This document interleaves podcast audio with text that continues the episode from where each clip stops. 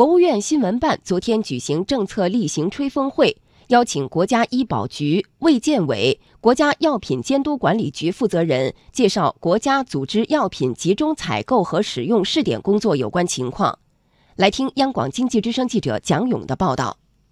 药价贵，它到底贵在哪里呢？在医药行业有一条潜规则，叫做代金销售，通俗说就是销售提成。药厂想要把药品卖给医院，必须或多或少给医院一些提成。很多药厂销售药品，主要不是靠产品的质量，而是靠公关。国家医疗保障局副局长陈金甫昨天在发布会上透露，药品进到医院的价格中有相当大的比例是销售费、公关费等这些中间费用。在以往招采中间啊，存在的一系列问题，比如说量价不挂钩、招采不合一，医院进不了，所以存在的包括代金销售。那么其结果呢？就是真正的价格啊，不能以量换价，以后啊，价格降不下来，药品虚高的问题啊，还是普遍存在。那么再加上在招采流通中间啊，一系列这个不规范的行为，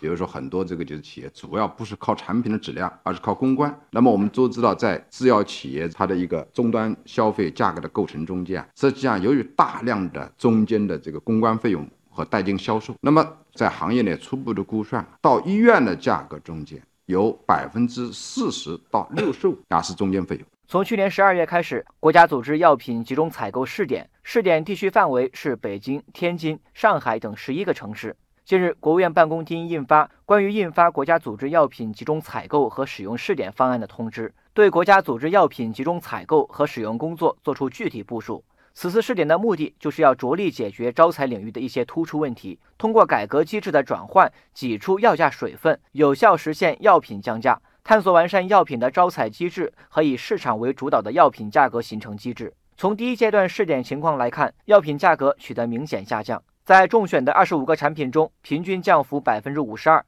最高降幅百分之九十六。虽然药价大幅下降，让患者享受不少实惠，但人们又开始担心价格降幅过大会不会影响药品质量。陈金甫说：“这种担心大可不必。那么这次降价的百分之五十二，实际上就是第一，企业认定了你直接给我进医院，我这些费用我都不要了，所以原则上不影响它的制造成本和不影响它合理的利润，而且它会减少很多流通中间啊这种寻租啊。”交易成本呢？那既然降的不是它必要的成本、必要的投入，显然不会降低它的质量。相反，它可以挤掉这些不必要的费用以后，它会进行合理的资源的配置。比如说，它把很多销售队伍啊解散了，增加研发费用。与此同时，国家药监局将采取一系列措施，保障中标的产品降价不降质。例如，加强中标药品的原料监管，加强处方工艺和不良反应监测。国家药监局药品监督管理司司长袁林说：“对于生产劣质药品的违法行为，将毫不留情。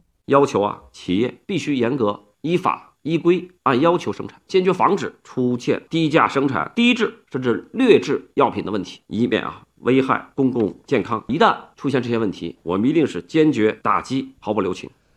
根据试点方案，开展药品集中采购和使用试点的十一个城市分别是北京、天津、上海、重庆和沈阳、大连、厦门、广州、深圳、成都、西安。